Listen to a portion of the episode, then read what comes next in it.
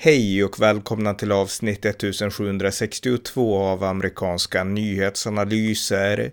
En konservativ podcast med mig, Ronny Berggren, som kan stödjas på swishnummer 070-30 28 95 0. Ikväll den 3 januari 2023 har Republikanerna fullt upp med att försöka välja en talman i representanthuset. Det borde gå smidigt, men det gör det inte eftersom Republikanernas primära kandidat Kevin McCarthy står inför ett internt partiuppror inför öppen ridå. Här samtalar jag med journalisten Pelle Zackrisson om vad som har hänt de senaste timmarna. Varmt välkomna! Pelle Zackrisson, välkommen! Tackar! Just nu i talande stund så pågår det en eller flera omröstningar på golvet i representanthuset i USA om vem som ska bli ny speaker och Kevin McCarthy, republikanernas minoritetsledare, han är den naturliga kandidaten att efterträda Nancy Pelosi. Men det har inte gått. Det har varit två omröstningar, två omröstningsomgångar ska jag säga och McCarthy har inte fått stöd av sitt eget parti i, i liksom den utsträckning han skulle behöva. Jag vet att du har följt lite grann och sett på, på YouTube och så. Alltså, vad kan kan man se? Är det, är det kaos där på kongressgolvet?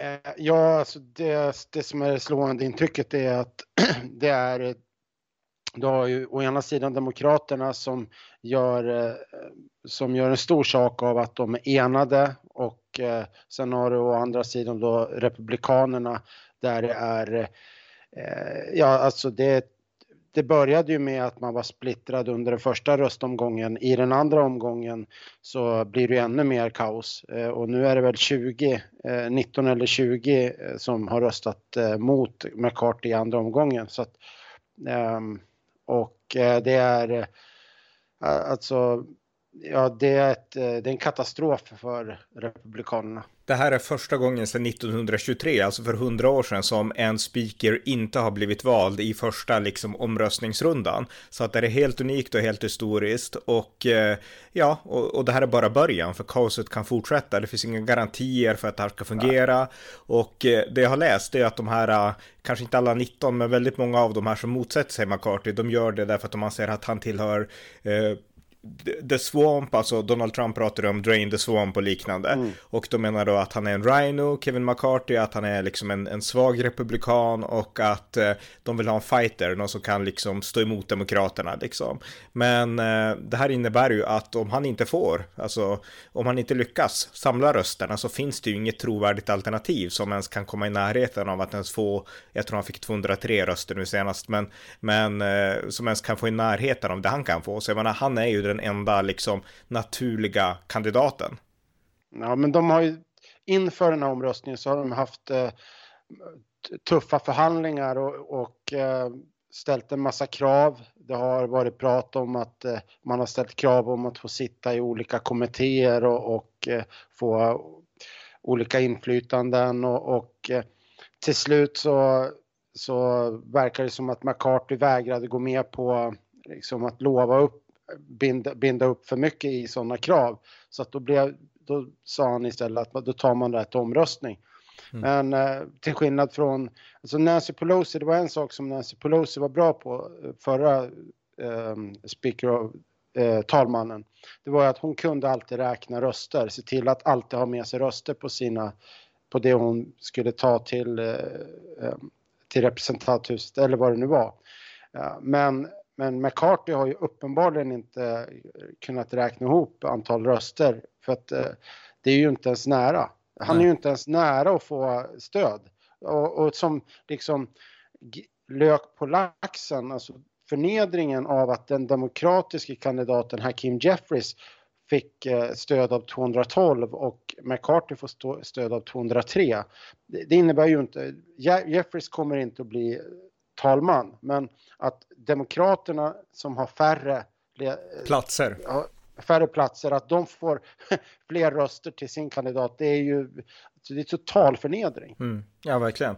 Nej, alltså, ja, absolut, helt rätt ord, total förnedring där. Och det är ju, alltså, han hade väl inget val, därför att han försökte ju samla röster, men det gick inte, för de här tokvägrar. Och eh, det finns olika skäl för det här. Vissa är mer, alltså inne på det jag sa, drain the swamp, de vill liksom ha en fighter, någon som är liksom lite mer trumpistisk. Och nu vill jag inte dra in Trump för mycket, för det är viktigt att betona att Trump har backat upp Kevin McCarthy. Men delar av liksom Matt Gates, liksom av Trumps svans, då, de är ju liksom helt emot, alltså att, att McCarthy ändå väljs oavsett vad Trump tycker för att de vill ha en, liksom en fighter som är liksom på deras sida ungefär i kampen mot den djupa staten om man ska göra det enkelt.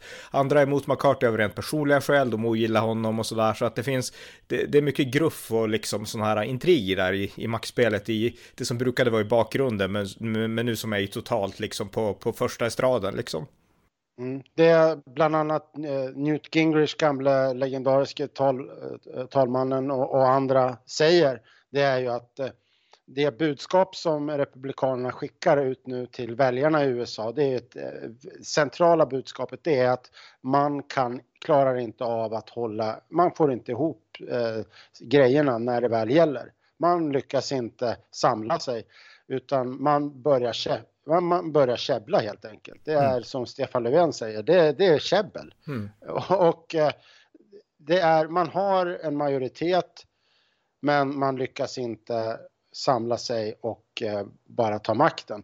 Och jag tror att välja, det kommer vi ju se i olika opinionsmätningar sen, men min gissning är att vi kommer se att väljarna har väldigt lite tålamod med att politiker i Washington inte, inte lagstiftar och gör sitt jobb utan att man istället håller på och bråkar om, om en sån här sak. Jag tror att eh, vanliga amerikaner upplever att de har saker i sin vardag som är viktigare än, att, än, än, en, än en sån här sak. De, de förväntar sig att republikanerna klarar av det här. Mm. Annars, ja, det... kan de, ja, annars så back, låt de andra ta över då. Mm. Nej men det är total sandlåda. Jag menar, det här kommer att fortsätta i natt. Alltså vi kommer att gå och lägga oss. De kommer att, alltså många av de här har sagt att vi, vi ska vara kvar tills det här är löst. Om de, om de kan det, det, jag vet inte. Men de kommer förmodligen hålla på många, många timmar till med, med det här och så. Men det är ett historiskt, en historisk flopp av Republikanerna och bara för att avrunda och liksom analysera. Jag menar,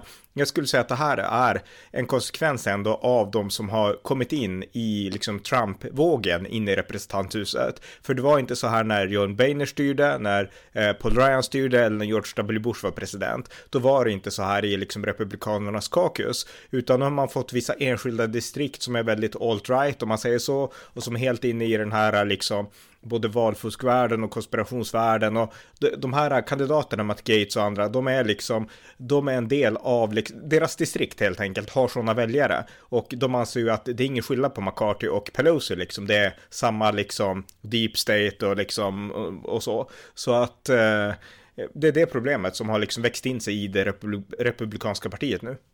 Ja, men man kan inte som McCarthy och eh, de ledarna av republikanska partiet. Man kan inte liksom e- plötsligt efter valet sätta sig yrvaket och fundera att oj, men eh, jaha, nu har vi en liten majoritet eh, och eh, ja, hur ska vi få igenom Kevin McCarthy som, som talman i representanthuset då? Eh, man kan inte i det läget vara osäker på en sån sak. Man måste ju ha, eh, alltså politiker, väljare förväntar sig att politiker klarar av att titta lite grann runt mm. hörnen och se lite framåt, tänka några steg i förväg. Man kan inte ha människor som, är, liksom, som bara har noll konsekvenstänk, utan här krävs det ju att du har en förmåga till planering. Och det är ju uppenbart att, ja, jag vet inte, jag tycker inte att tycker inte man får några bra svar. Nej, jag skulle säga att så ser allmänheten på det utan tvekan, för de är en sandlåda och de lägger liksom säkert skulder på McCarthy också, på alla möjliga liksom. Men, men, men det krassa faktat är att det har ju kommit in en obstruktions liksom, nivå in i det republikanska partiet nu. Och, ja, eh, ja, ja, men absolut, jo, och, och det, det stämmer, men jag menar att om man om man ett halvår innan valet ser att att du har en Matt, ett Matt Gates nere i Florida som är, är, är kongressman. Ja, men då, då behöver då behöver ju eh, ja, eller ska du ska man ställa sig bakom någon som är en eh, utmanar honom i primärval eller gör, alltså, gör någonting då. Man kan inte bara sitta på händerna. Det är det jag nej. menar. Att, nej, nej, och, och, det är det som jag menar är ansvaret. Sen är det självklart att, att um, den uh, det, det Gates gör, han har ju inget alternativ. Han presenterar Jim Jordan som ett alternativ visserligen, men Jim Jordan är ju inte själv en aktiv kandidat. Nej, och Jim Jordan verkar ju ha backat upp också. Han, han fattar att det här är kaos och han har backat upp Kevin McCarthy dessutom. Ja, och, där, och då framstår det ju som en total, då framstår man ju som en haverist om man föreslår någon som inte ens är själv har gått ut och kandiderat. Ja. Det, det är jätteknäppt. Ja. Och, så att, men om jag, om jag ska säga, det, det, det jag funderar på, det är ju jag, när man läser av amerikanska medier, man får ju ingen, man får inget bra svar egentligen på vad kommer att hända imorgon. Vi, alla säger, de flesta säger det liksom, vi är uncharted territory. Alltså vi är på mark, vi befinner oss på mark som vi inte har varit på förut. Så att, inte bara bokstavligen imorgon, utan de kommande dagarna. vad, vad kommer att hända? Vad tror du? Ja, alltså, jag tror ju att, jag tror att det är låst, därför att återigen, alltså, varför man valde McCarthy även i tidigare skede, därför att det finns ingen annan inom partiet, republikanska partiet, som har lika mycket förtroende för han. Det bara att det räcker inte till, så att jag menar, det, det, alltså, och, och demokraterna, Hakeem Jeffries, han är ju också en obstruktionist på sin sida. Han verkar inte vilja att demokraterna ska hjälpa till, att republikanerna kan komma med någon slags moderat kompromisskandidat som Demokraterna också kan rösta på. Det verkar han inte vilja, så han är ju liksom en vänsteraktivist och det visste vi redan, Hakeem Jeffries. Men eh, nej, så att det, det är verkligen uncharted territories och det, jag kan säga att eh, eh senast det var liksom gick till otroligt många runder och det tog nästan en hel månad innan man kunde välja speaker. Det var 1855 och då krävdes det hela 133 omröstningar innan man kunde uppnå en speaker. Och eh, nu tror jag ju att i vår moderna tid så tror jag inte att det kommer ta en månad, men jag menar varje dag som går så kan kongressen inte börja arbeta därför att man måste ha en speaker för att liksom något arbete alls ska komma igång. Så att eh, det är verkligen en, eh, ja men USA kommer inte gå under av det här, hoppas jag, men det är ändå liksom världens mäktigaste nation och de klarar inte av att välja talman. Alltså det skickar ett budskap, inte bara liksom internt utan till hela världen tycker jag också. Ja, eh, men vem blir talman tror du? Ja, jag vet inte. Alltså, jag, här, jag tror så här, antingen blir det eh, Kevin McCarthy eller så Ja, alltså han är den enda, det finns ju inga andra namn än han. Så, så att ja, Jim Jordan kommer inte bli talman eller någon av de, de här, den här galengruppen nu som är emot McCarthy. De kommer ju inte kunna nominera någon som kommer kunna få liksom stöd istället för McCarthy. Det kommer de inte liksom. Så att eh, det blir McCarthy eller så blir det, ja, det, annars, nej, jag har inget förslag alls. Nej. Men de här, om vi bara tar, vi betar av den här teorin då, eh, eller det här som en del luftar om att man skulle eh, föreslå exempelvis eh, eh, Liz Cheney eller någon av de här republikanerna, nuvarande som sitter i representanthuset eller som lämnar som har varit Trump-kritiska och som skulle i teorin kunna få stöd av demokrater. Vad skulle en sån person kunna bli vald till talman? Eh, ja, alltså i teorin så det är bra att säga det, därför att man kan välja även folk utifrån. Den som är talman mm. behöver inte sitta i kongressen, så bra poäng där. Så att ja, alltså i teorin skulle det gå. Och då vore väl Cheney ganska lämplig eftersom hon har jobbat med 26 januari-kommittén, Demokraterna gillar henne. Men Hakeem Jeffries, han verkar i alla fall inte just nu vara inne på det spåret, utan han, han tycker bara att det är bra att det är kaos och att det är helt Republikanernas fel. Så att han vill bara att Demokraterna ska lägga armarna i kors. Och så länge hans inställning är den inställningen, då är det ju här helt Republikanernas republikanernas eget problem. Jag menar, de kommer aldrig rösta för Cheney liksom. Så att jag menar, de har bara en trolig kandidat och det är Kevin McCarthy. Och jag menar, i det här spektrat som du la fram, jag menar, då skulle teoretiskt också Donald Trump kunna kalla sig in och bli en speaker i teorin. Men skulle han få stöd av någon demokrat? Nej. Skulle han få stöd av tillräckligt många republikaner när inte ens Kevin McCarthy kan det? Knappast. Så att eh, det här är alltså ja, jag har inget annat ord än kaos. Det finns ingen liksom tydlig lösning i sikte om inte liksom man får tyst på den här gruppen och partiet sluter upp bakom Kevin McCarthy. Ja, och eh, vad är oddsen för att man får tyst på den här gruppen då? Eh, liten, just nu i alla fall. Nej, jag tror inte att det går. Alltså de här mest högljudda, de kommer ju inte backa McCarthy känns det som. Så att jag har inte, det här är verkligen spännande. Så att vi får ja. fortsätta följa det här. Ja. Ja, jag, för jag, avslutningsvis, jag skulle säga så här, hade det här varit eh, att det här hade varit sex, sju personer som det handlade om, då hade, tror jag, McCarthy kunnat eh, förhandla sig till att 3-4 hade ja, hoppat över. Men nu är det så många som har eh, gått emot honom så att han, han är ju inte ens nära. Det är, eh, vad var det, var, var det 20? Mm, 19, 19 tror jag. Mm. 19 och det är 19 som röstar på någon annan än McCarthy. Så det är, det är, eh, är det 14 då som han måste få, få över. Eh, precis, han måste vinna över 14 av dem, precis. Ja. ja och, mm. och, och alltså, jag, jag har svårt mm. att se att det är...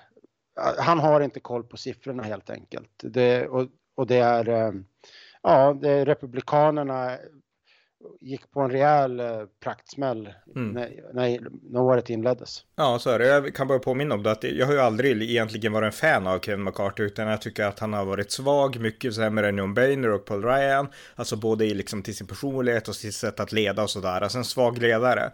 Eh, men han är fortfarande deras bästa alternativ just nu, så jag menar partiet, all, vilket parti som helst med ansvarskänsla, de inser att det här är en person vi måste backa upp, vi måste svälja våra personliga ambitioner och backa våra ledare ledare, för annars fallerar hela partiet liksom. Men det fattar inte de här liksom obstruktionisterna och det är det som är så, så tragiskt. För Republikanerna är ändå ett parti som historiskt har tänkt på helhetsbilden, alltså liksom teamet, laget, partiet liksom. Och eh, så är det inte längre, helt uppenbart, och det tycker jag är tragiskt.